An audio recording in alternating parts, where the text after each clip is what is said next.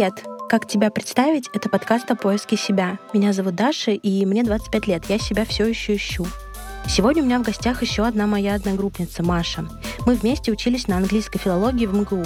Маша расскажет о своем опыте в университете, потому что у всех он разный, о том, как стажировалась за границей и о работе в компьютерной лингвистике. А, Маша, привет. Спасибо большое, что согласилась. Я очень рада тебя слышать. Даша, привет. А, мне очень приятно, что ты позвала меня, и вообще идея подкаста очень крутая. Я с удовольствием поговорю с тобой. Спасибо. А, давай расскажи сейчас, чем ты занимаешься, где живешь, как вообще живешь, и немножко, может быть, как пришла к тому, чем занимаешься. Я сейчас работаю компьютерным лингвистом. Иногда эту область еще называют NLP, Natural Language Processing, а не нейролингвистическое программирование. У нас есть такая шутка в нашей области, что NLP — это не то NLP, про которое книжки в переходах продают. А, ну, в общем, это все про автоматическую обработку текста. На самом деле эта область включает очень много задач, и ну, мы, люди, хотим общаться с компьютером грубо говоря, при помощи нашего языка, а компьютер это сделать не может. Поэтому задача компьютерного лингвиста — как это сделать так, чтобы компьютеры нас понимали. На самом деле этого очень много вокруг нас. Например, когда мы в браузере что-то ищем, мы же это делаем с помощью нашего языка. Мы вбиваем сколько лет Брэду Питу, и браузеры уже умеют цифрами нам отвечать, это сколько лет Брэду Питу, да. Какое-то время назад это было бы совершенно невозможно те же чат-боты, какая-то генерация текста компьютером. В общем, это все вот про компьютерную лингвистику. Угу, здорово. Вообще, это, наверное, самая неожиданная профессия. Ну, даже не то, что неожиданная, самая необычная профессия из всех, которые у нас тут есть, э, из наших вот 11 человек. Как ты к этому пришла? Потому что учились-то мы на филологии. Ну, если я буду рассказывать долго, как я к этому пришла, наверное, придется пересказывать несколько лет моей жизни. Вот если очень кратко ответить на вопрос, то меня к этому привел мой парень, а ныне мой муж, просто привив интерес к IT. И я начала думать, а, ну, что же мне там может быть интересно. И вот наткнулась на такую интересную область, я подумала, хм, это какое-то совершенно невероятное применение лингвистики, мне стало очень интересно. Я знаю, что ты еще и преподаешь компьютерную лингвистику, насколько я понимаю. То есть ты училась сама в магистратуре на компьютерной лингвистике или как? Да, я училась в магистратуре на программе компьютерная лингвистика в РГГУ. В общем, в прошлом году я ее закончила, и, собственно, мне предложили читать несколько курсов что я сейчас и делаю. Вот я читаю курс «Введение в компьютерную лингвистику», «Машинное обучение» и «Корпусная лингвистика» лингвисты э, раньше, скажем так, в докомпьютерную эпоху, э, любые свои какие-то умозаключения насчет языка должны были подтверждать примерами, которые либо они сами генерируют, ну, то есть просто человек придумывает, да, исследователь-лингвист, э, либо там из каких-то произведений художественных берут. Но потом лингвисты поняли, что, кажется, это немножко нехорошо, там, это интроспекция или брать там, из каких-то классических произведений, да, вообще вся советская лингвистика была построена на том, что брали либо из классики, а Толстой Достоевский, или там из э, советских произведений, ну, не Солженицына, как ты можешь понять, каких-то ну, идеологических. Вот. И это совсем не тот язык, на котором мы говорим. Поэтому начали создаваться корпуса. Корпуса — это ну, большие коллекции текстов, по которым можно вести поиск, и еще они обычно имеют морфологическую разметку. Ну, то есть можно искать там по падежам еще, по частям речи. Они есть такие более классические корпуса, например, НКРЯ. Может быть, ты помнишь, по-моему, мы что-то такое смотрели, когда учились на филфаке.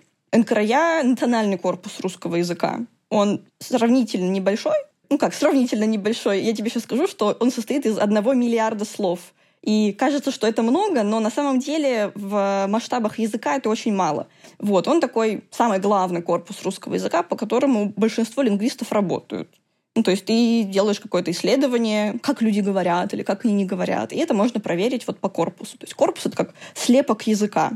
И я, собственно, сама работаю в проекте, мы делаем генеральный интернет-корпус русского языка, сокращенно ГИКРЯ.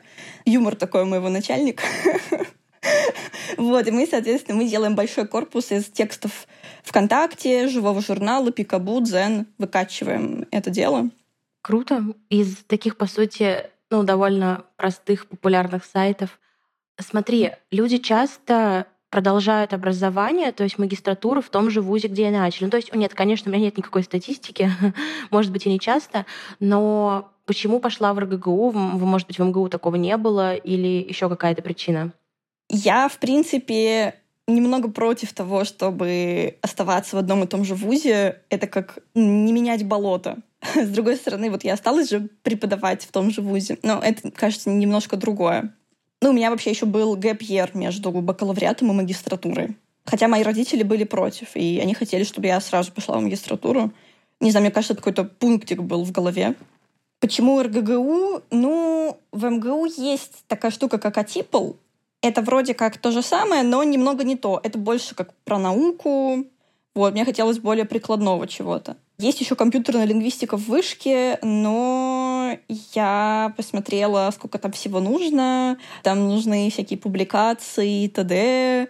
Я подняла, что я ничего такого не накопила за бакалавриат, и мы были очень заняты ботанием, а не какой-то исследовательской деятельностью. Точно. Вот, я просто бы, скорее всего, не смогла поступить. Хотя сейчас немножко, честно говоря, жалею, потому что магистратура ЖГГУ немного не оправдала себя. Да простит меня моя магистратура. Я именно поэтому, на самом деле, осталась в РГГУ. Мы вот с коллегой, с моей одногруппницей, а теперь коллегой остались, чтобы эту магистратуру поднять, скажем так. А в чем она не оправдала твоих ожиданий? Она не оправдала ожиданий, потому что она тоже оказалась далека от индустрии, а именно она устарела. Просто IT развивается семимильными шагами, и я не знаю, все ли вузы, можно ли так вот под одну гребенку все, но вот РГГУ явно не успевает. С 2016 года где-то очень активно начали применяться нейронные сети, а нам про них ничего не рассказывали. Э, знаешь, в каком-то смысле, когда я пришла в МГУ, сейчас хочу к этому вернуться, у меня тоже не были оправданы мои ожидания, но они, наверное, были не совсем обоснованными, потому что я же просто из школы, я не знала вообще, что и как. Но я, наверное, тоже думала, что будет больше практики, хотя у нас была прекрасная практика английского, я до сих пор, мне кажется, говорю довольно неплохо, но все остальное меня повергало в какое-то уныние. Вот у тебя было такое? Да, однозначно было. И я, в принципе, такого же мнения, как и ты, что практика английского была классная, и я и сейчас, там, хотя у меня сейчас практики особой нет, не стесняюсь, там, если что, говорить на английском, делаю это там, без проблем, без каких-то стеснений, без барьера, но много что повергало в уныние, и как будто это ну, мы учимся не в 21 веке, а там, я не знаю, в конце 20-го. Да, я помню, что даже само здание меня очень сильно как-то давило, и ну, было реально тяжело. Хотя, знаешь, вот сейчас я тоже в том числе, почему этот подкаст сделала, чтобы прожить эту историю наконец-то уже. Сейчас бы я, возможно, осталась, потому что, ну, отчисляется, мне кажется, определенный тип людей, я никого, никого не хочу обидеть, э, такой, тот, кто бежит от проблем, но я помню, что тяжело было всем, мы в чатике это постоянно обсуждали. Вот как ты думаешь, почему ты все-таки осталась? То есть, если было сложно, то есть ты видела какую-то цель или что? Э, мне кажется, мне было Самое главное, мне было страшно отчисляться, потому что это как будто уход в никуда. Угу. И если бы я отчислилась, я думаю, что ну, у меня бы был какой-то backup plan. То есть, если я отчисляюсь, то куда я дальше иду? А у меня даже не было времени, чтобы эти вещи обдумать. Поэтому я шла по рельсам. Ну, плюс, мне тоже кажется, что в то время вот история про отчисление, она была какая-то маргинальная. Да, сейчас это не так. Да. То есть сейчас больше говорим про там, поиски себя, что, ну, не понравилось, отчислишься, да, найдешь потом свое направление. А тогда это казалось странным и со знаком минус скорее. Да. И я с тех пор, как отчислилась, я прошла несколько профессий. Просто поработала в магазине, поработала в общепите, поработала в SMM. Вот наконец-то я пришла к тому, о чем я изначально мечтала, потому что, между прочим, я хотела на журфак поступать, не на филфак. Ну, мне как бы и не дали, у меня публикаций не было. Как вот у тебя не было для магистратуры, так у меня не было, потому что какие в школе публикации? Ну, то есть, простите. И я только сейчас пришла к тому, чем хочу заниматься. У меня это занял путь, по сути, сколько? Ну, наверное, четыре года после отчисления. А, как давно вот ты работаешь в этом направлении и где ты еще работала? Расскажи, пожалуйста. Спасибо за вопрос. После того, как я закончила филфак, то все, диплом получен, классно, иди куда хочешь. Подумала, что я прям сразу не хочу в магистратуру, потому что я просто устала учиться банально. Вот не могу, вот не затащите меня. Ну да, это же и есть работа, по сути. Ну да. Хотя, как я говорила, меня папа очень сильно топил за то, что надо идти опять учиться. Все же идут, как бы ты иди, да? Вот. А я решила, что я хочу поработать. И на четвертом курсе еще я работала в детском саду, преподавала английский по билингвальной программе. То есть дети, которых я учила, не знали, что я говорю по-русски. И это такая, то есть не только преподавательская работа, но и такая актерская. Вот. И я предложила моей ну, ну не свекрови, а тогда маме моего парня, она была директором классной московской гимназии, вот эту программу, ну, то есть рассказала, да, что я ее веду, она оценила и, скажем так, захантила меня. То есть я начала вести эту программу в ее школе и в садике при ее школе. Сейчас, да, произошло укрупнение московских школ и детских садов. Они все там стали большими образовательными комплексами, поэтому, да, при каждой школе обычно есть детский сад, а то и несколько. И я, значит, вела дошколят и первого-второго класса вот эту программу, и плюс просто вела обычные уроки английского у третьего-четвертого класса. Этим я занималась год. Честно скажу, это было просто супер тяжело. Ну, для меня вот ознаменованием того, что для меня что-то тяжело, это то, что я веду обратный отсчет чего-то по месяцам или по дням, и там я начала вести обратный отчет, там, я не знаю, месяца за четыре до конца работы. То есть я понимала, что уволиться посреди года из школы — это как-то бесчестно. Ну, плюс к тому, что моя начальница — это не чужой для меня человек. Я не могу ее подвести. И вообще детей бросать нехорошо. Это было просто супер тяжело морально. Я вела дневник своего настроения, где записывала по шкале от 1 до 10, в каком я настроении сегодня — и я сейчас даже не хочу открывать его, пересматривать, потому что там какие-то ужасные записи совершенно. Плакала почти каждый день, потому что это выматывает. Конечно, были и хорошие моменты, но в целом, честно, это просто каторжная работа. Потому что дети, потому что их очень много, они разные, да? Потому что дети, потому что они разные, да. Плюс это школа инклюзивная, там вместе с обычными детьми учатся дети с разными диагнозами. Шизофрения, СДВГ, синдром дефицита внимания и гиперактивности, Аспергер или, ну, это аутисты, которые там еле говорят. Со многими ходят на занятия тьютеры, то есть они тебе помогают. Но есть такие дети, которых родители ну, никак не оформляют по разным причинам. Соответственно, никакого тьютера у них нет, и ты один на один с такими разными детьми. Нужно еще понимать, как с ними работать. Я думаю, что даже в обычной школе, где официальной инклюзии нет, такие дети все равно есть. Да, звучит очень страшно, если честно, потому что я сейчас, знаешь, что поняла? Учителя, вот, которые были там часто срывались, например, у меня в моей обычной школе, у меня школа, наверное, была, ну, официально, скорее всего, не инклюзивная, но у нас были разные дети, и я сейчас начинаю понимать учителей, которые могли сорваться или могли уйти в туалет и заплакать, например.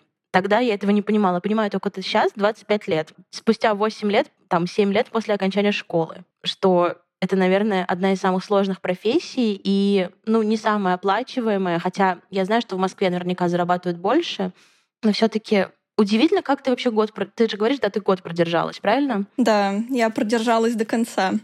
Мы до сих пор, когда со свекровью разговариваем, или она кому-то рассказывает про то, что я у нее в школе работала, она вот говорит, офигеть, Маша, там, ну, сколько меня тогда было, 21 год. Пришла такая молодая Маша после МГУ и целый год продержалась, хотя молодые девочки, которые приходят в школу там, из лучших побуждений, да, я хочу учить детей, я хочу просвещать детей, избегают там на второй, на третий месяц. Ничего себе. Для меня это скорее было делом принципа, что ли.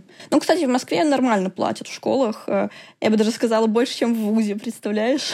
Да ладно, серьезно? Да, если ты не имеешь никакой ученой степени, а какая у меня ученая степень, в ВУЗе платят копейки, меньше, чем в школе. Кстати, об ученой степени. Ты планируешь учиться дальше или ты прям все, все доучилась? Я не очень хочу учиться в России. То есть, если получать ученую степень, PhD, то скорее не в России. Мне кажется, я уже достаточно поучилась здесь и больше не хочу. Мне больше нравится как устроена аспирантура за рубежом, когда тебя обычно берут на какой-то проект, а не да, ты да. просто там учишься и ходишь на какие-то дебильные предметы, типа история науки или там, философия науки. Мне кажется, я уже не вправе тратить свою жизнь на такие бесполезные вещи. Да, я понимаю. Знаешь, я знаю об этом только по рассказам, но моя лучшая подруга учится сейчас в магистратуре на Gender Studies в Чехии. Конечно, да, все устроено совершенно по-другому, все как-то более реально. Она тоже рассматривает PhD только в Европе, но, конечно, гражданам России это непросто. Я еще хотела спросить, это немножко не в ту сторону, но мне все-таки интересно. С Леной мы общались, она выбрала МГУ, потому что это была такая немножко голубая мечта. У меня просто были хорошие баллы, и я такая думаю, ну, ладно, куда-нибудь подам. Причем в МГУ мне было поступить легче, чем в мой Ульяновский вуз. Представляешь, у меня в МГУ там было 70 условно мест, а в Ульяновском вузе 4. Я была в самом конце, там едва-едва прошла. Настя пошла по интересам, то есть ей просто были интересны какие-то предметы, и она решила, что филфак — это ее. Почему ты МГУ выбрала? Готовилась ли ты к этому? Легко ли тебе давалось это поступление? Лена была первым человеком, вообще, с которым я из нашей группы познакомилась. И, естественно, первое, что мы начали обсуждать с ней — перед кабинетом английского. Это почему, почему ты здесь, почему МГУ. Да, для меня это тоже была голубая мечта. Плюс я два года ходила в МГУ на подготовительные курсы, и мне безумно понравились лекторы. Я подумала, что я еще никогда не была настолько увлечена лекциями. Ну и подумала, что, наверное, все обучение в МГУ на филфаке будет вот таким, да, интересным, когда ты просто сидишь и не чувствуешь, как проходят там эти полтора часа лекций, хотя в школе ты там еле отсиживаешь один урок. Конечно, это было довольно наивно. Может быть, это такая специальная фишка, что они таких классных лекторов ставят на подготовительные курсы. Возможно, да. На самом деле это несколько сразу факторов. Голубая мечта и интерес, э, ожидание, что ну, если уж это МГУ, то, наверное, качество образования будет то, что надо.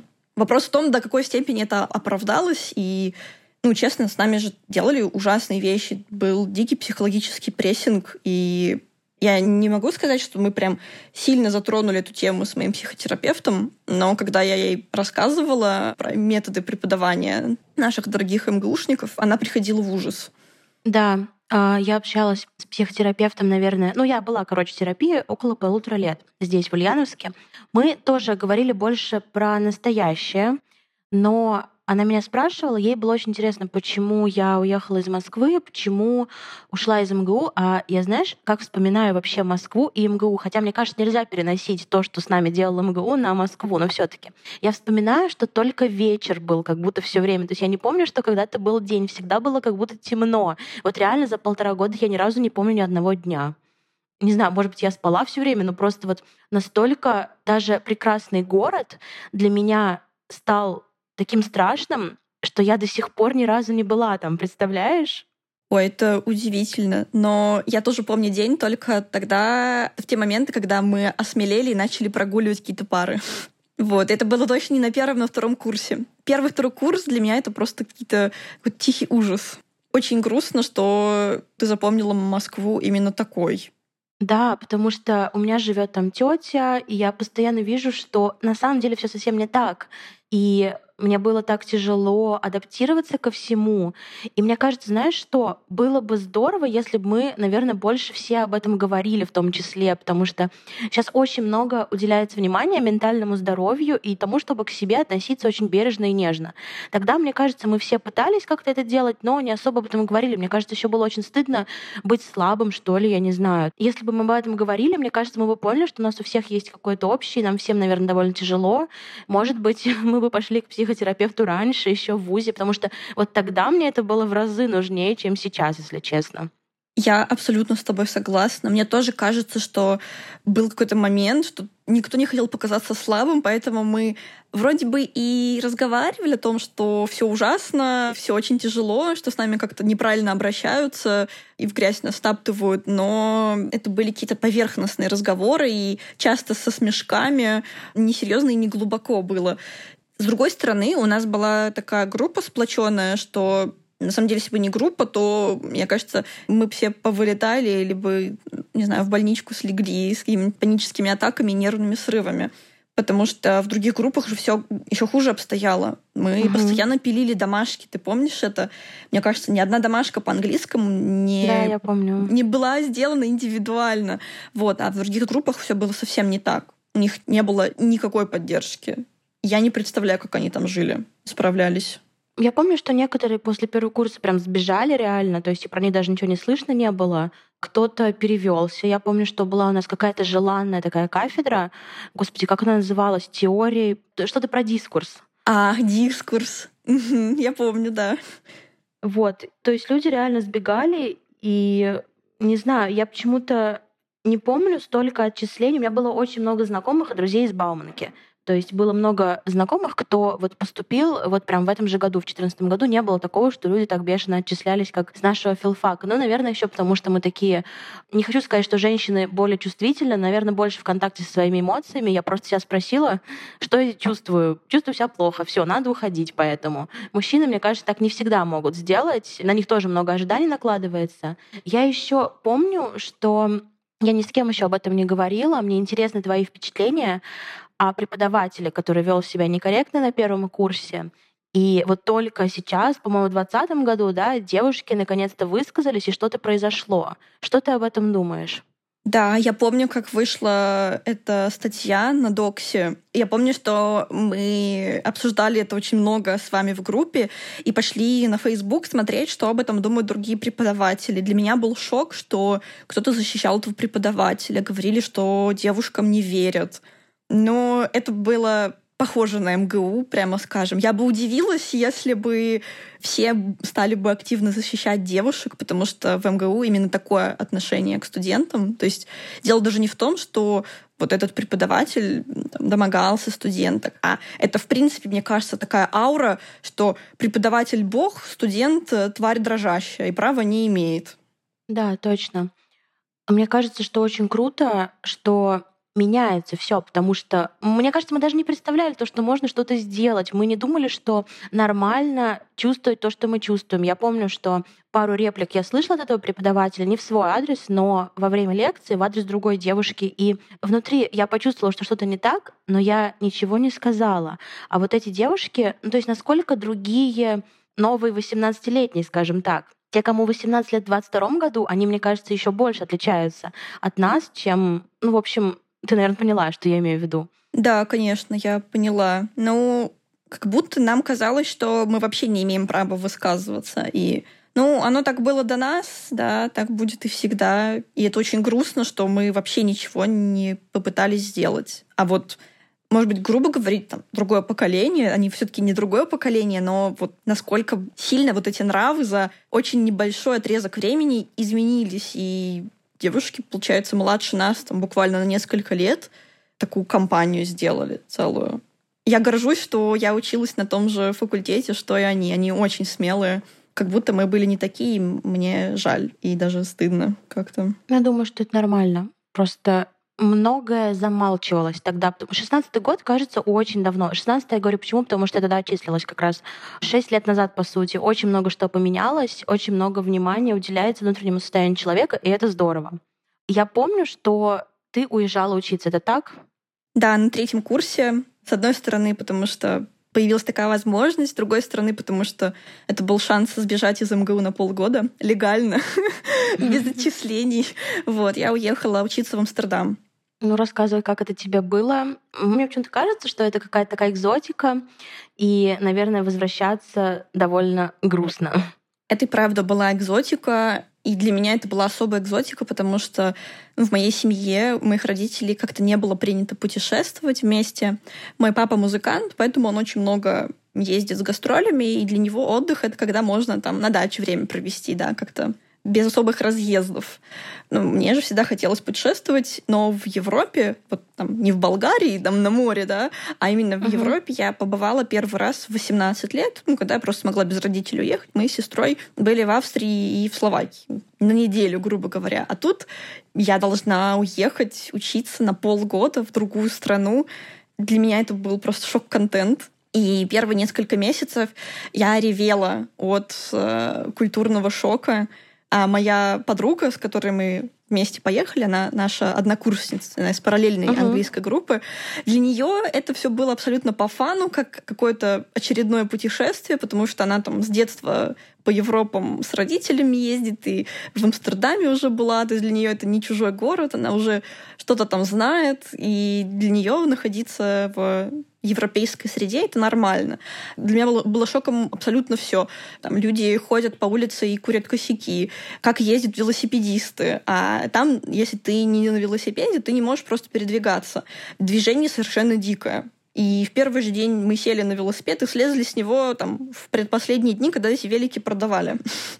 А, что студенты, мои однокурсники голландцы, могут на паре достать какую-нибудь еду, причем это не просто шоколадный батончик там под партой тихо, да, а это какая-нибудь ну, реально там второе блюдо там, из серии вок какой-нибудь он достал, сидит и жрет. Я смотрю на него огромными глазами, а всем нормально. Преподавателю ок, все его одногруппники вообще не обращают внимания. Для меня это шок-контент. Вот представь, что в МГУ кто-то на семинаре по английскому взял, достал жратву и начал есть. Да мы по струнке ходили. Прости, угу. что я так грубо говорю, но для меня это правда было странно. Я думала, ого, и так можно? Ну, то есть вот эта свобода нравов по сравнению с МГУ была какой-то невероятной. Мы очень мало учились именно в ВУЗе, буквально 2-3 дня в неделю, но было очень много домашек. Обучение было в основном ну, скажем так, самостоятельным. И нас очень много контролировали. Каждый месяц какие-то экзамены были. То есть это не, не просто контрольные, а реальные экзамены, когда вас всех, весь поток сгоняют в большую аудиторию, и вы пишете экзамен. А вот скажи, пожалуйста, на каком языке было у вас обучение? Я не знаю нидерландского, поэтому все было по-английски. И вообще, насколько я знаю, в Голландии все обучение проходит на английском языке.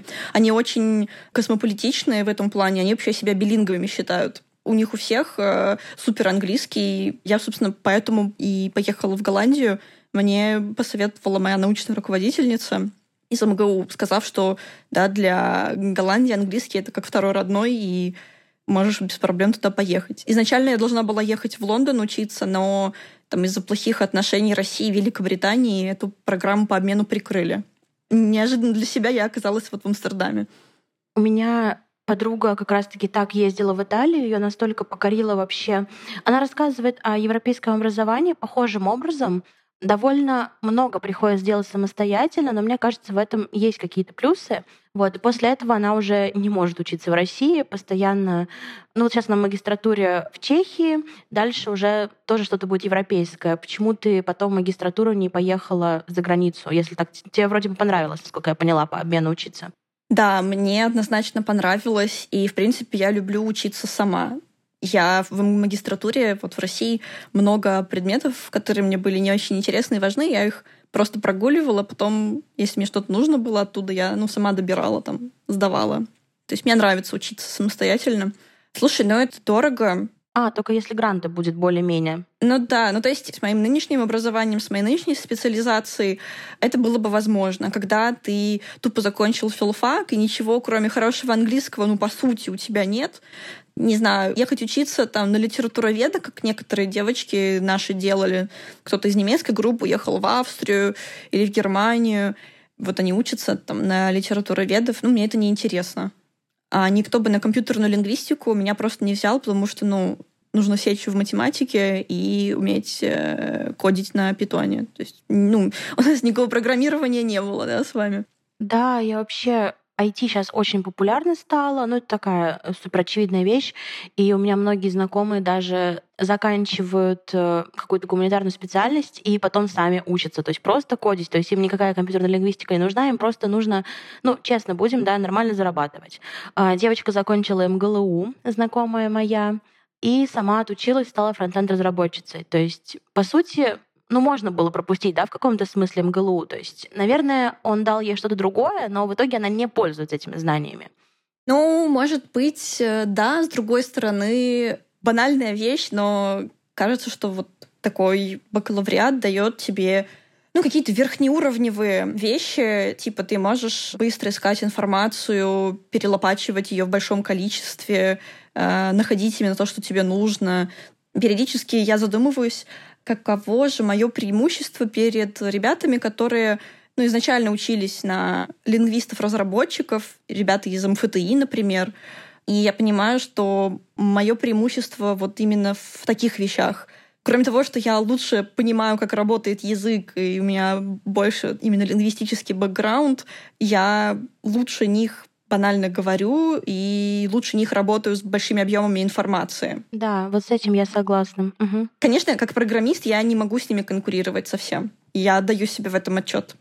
На самом деле, даже первые там полтора года, да, как у меня получилось, они уже дали ну, навык реально, потому что я помню наши вот эти огромные книжки, у кого-то эти книжки были в планшете, в ноутбуке, у меня они были физические книжки, я помню, как за там условно первый год я приноровилась просто очень быстро что-то искать, и сейчас для меня нет такой проблемы что-то найти, и реально вот учат учиться. Многие люди с этим спорят, говорят то, что «а я и так умею учиться». Ну, здорово, но меня научили банально полтора года уже конспектировать, кстати, это очень крутой навык. Я помню, что у нас были некоторые очень-очень быстрые лекторы, и тебе приходилось просто ну, со скоростью света писать реально. Либо кто-то печатал, но это тоже надо было довольно быстро делать. Эти навыки, которые, по сути, сейчас, спустя несколько лет, мне пригождаются в моей работе, когда я, например, э, я часто пишу такие статьи, когда я на какой-то конференции присутствую, мне нужно написать статью по ней. То есть мне нужно не только сразу законспектировать, но еще это в статью превратить. Вот, наверное, я бы без вот этих бешеных лекторов не смогла бы это все делать сейчас. Кажется, что, наверное, я не туда поступила, да, зачем я это вообще сделала, а потом выясняется, что на самом деле есть вот много навыков, они как бы косвенные, но они тебе очень пригождаются по жизни. Если бы я не владела английским на таком уровне, я бы не могла читать документацию с такой легкостью. Вообще книжки айтишные, они часто не переводятся на русский язык. Научные статьи читать по компьютерной лингвистике, самой, например, что-то писать. Например, мы в прошлом году опубликовали статью на конференции, мы это делали на английском языке, я за одну ночь огромную статью на 17 страниц перевела. Просто был дедлайн, и деваться было некуда. Я говорю своей команде, давайте мне статью, я сейчас быстро переведу все. Вот, я за эту ночь успела просто гигантскую статью перевести. Без такого бэкграунда с нашим бакалавриатом я бы не смогла это сделать. Угу. Выносливости, короче, еще учат в том числе. Кстати, да. О, я забыла еще одна вещь. Мы об этом разговаривали вот с моей подругой, которой мы в Амстердаме учились. Тебя учат не бояться ничего. То есть тебе кажется, что когда ты прошел эту войну, то тебе теперь все по плечу. Ты просто кидаешься на любую задачу, и тебе кажется, что ты во всем разберешься, все сможешь сделать. Я же прошла МГУ. Правда, правда, да.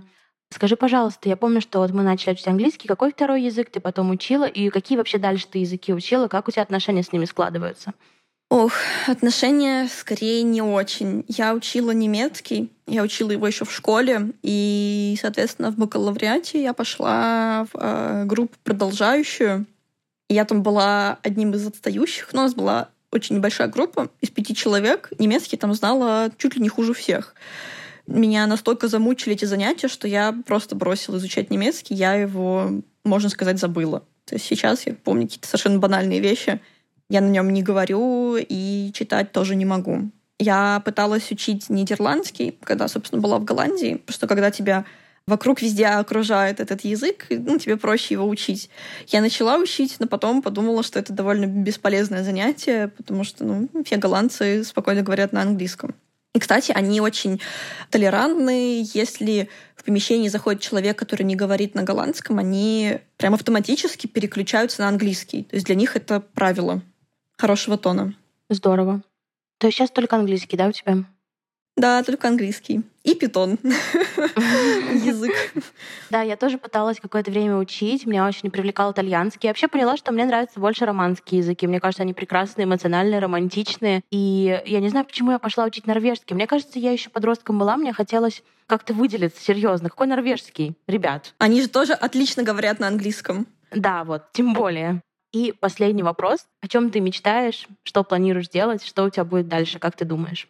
Ну, в профессиональном плане, а для меня очень важен профессиональный план, мне хочется двигаться дальше, изучать больше. Я очень много сама учусь. И Но в целом, когда ты преподаешь и такие довольно экзотические вещи, приходится очень много самой читать, разбираться.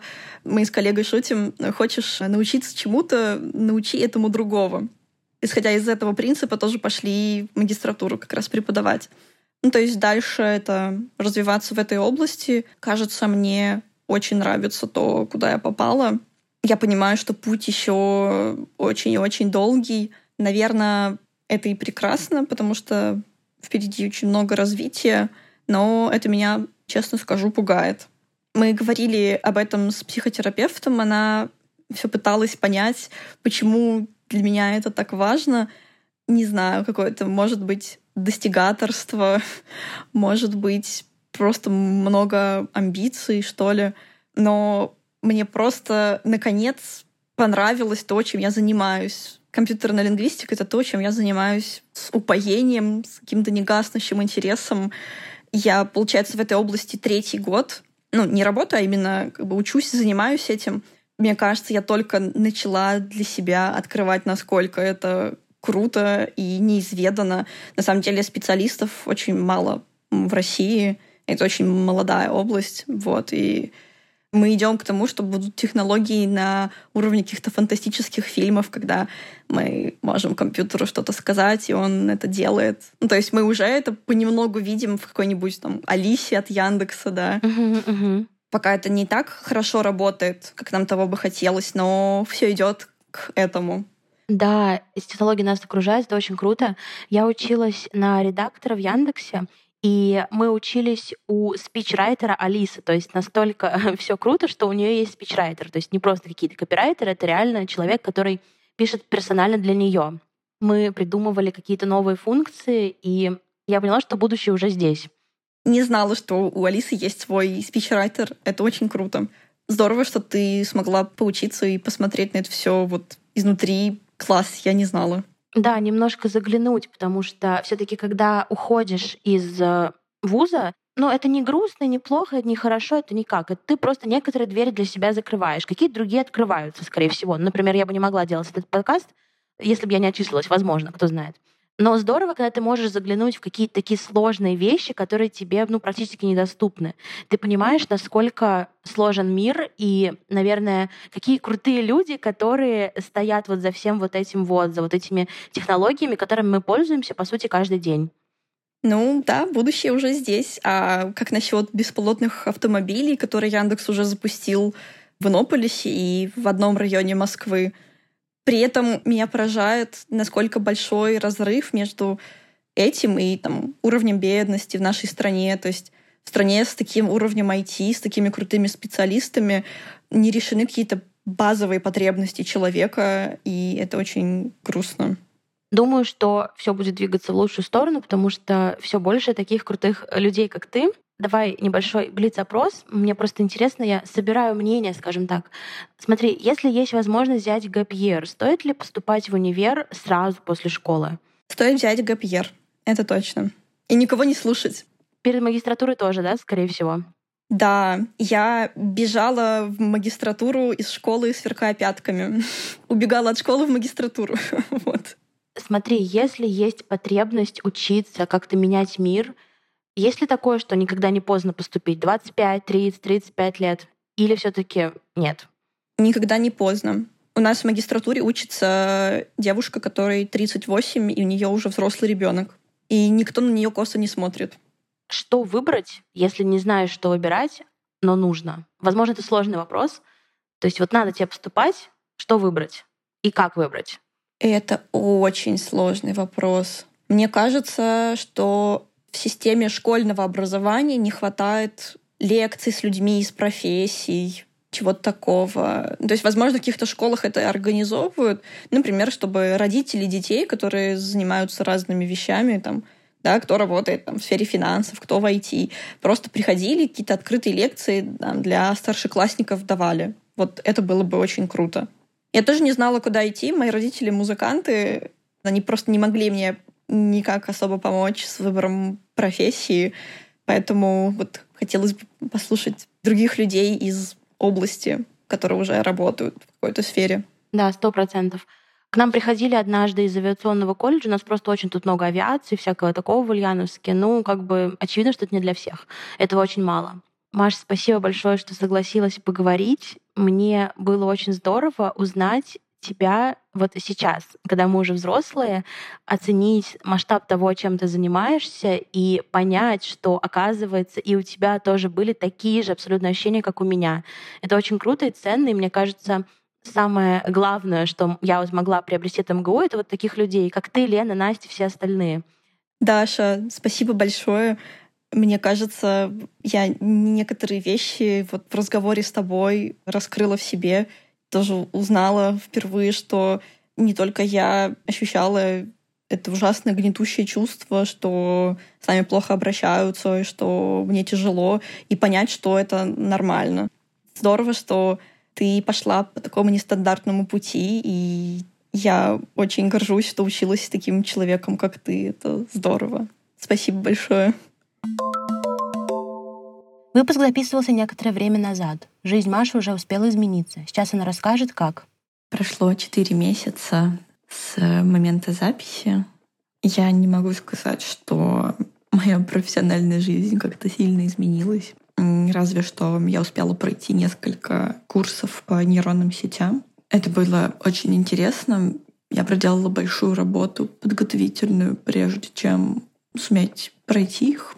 Кажется, меня начали сильнее одолевать сомнения, смогу ли я заниматься НЛП, хватит ли мне мозгов. Вот, меня это довольно сильно тревожит. Большая часть моей компании уезжает и чтобы уехать с ними, мне нужно пройти собеседование на позицию NLP-разработчика. И я очень переживаю по этому поводу. Не то чтобы гуманитариев жалуют на таких должностях. Прикладываю довольно много усилий, но кажется, что уже просто тяжело. И сил, и веры в себя. В общем, периодически моя вера в себя начинает меня подводить. Меня очень поддерживают мой муж и мои друзья, но они-то всей картины не видят. С другой стороны, я не представляю, чем еще мне было бы интересно заниматься. Это прям самая интересная вещь, с которой я сталкивалась в своей жизни с профессиональной точки зрения. И мне очень нравится идеология, которая за этим стоит, что люди не должны заниматься скучными вещами, которые может за них делать машина. Какие-то рутинные вещи, повторяющиеся, которым мы можем обучить нейронные сети. С другой стороны, это, конечно, вопрос этический, а нужно ли это людям? На этом все. В следующий раз у меня в гостях будет Саша Мартин. Мы учились не в одной группе, а на одном потоке.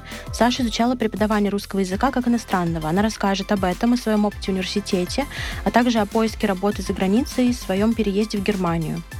Ставьте звездочки, пишите отзывы и подписывайтесь на подкаст, чтобы не пропустить новый эпизод. До скорого!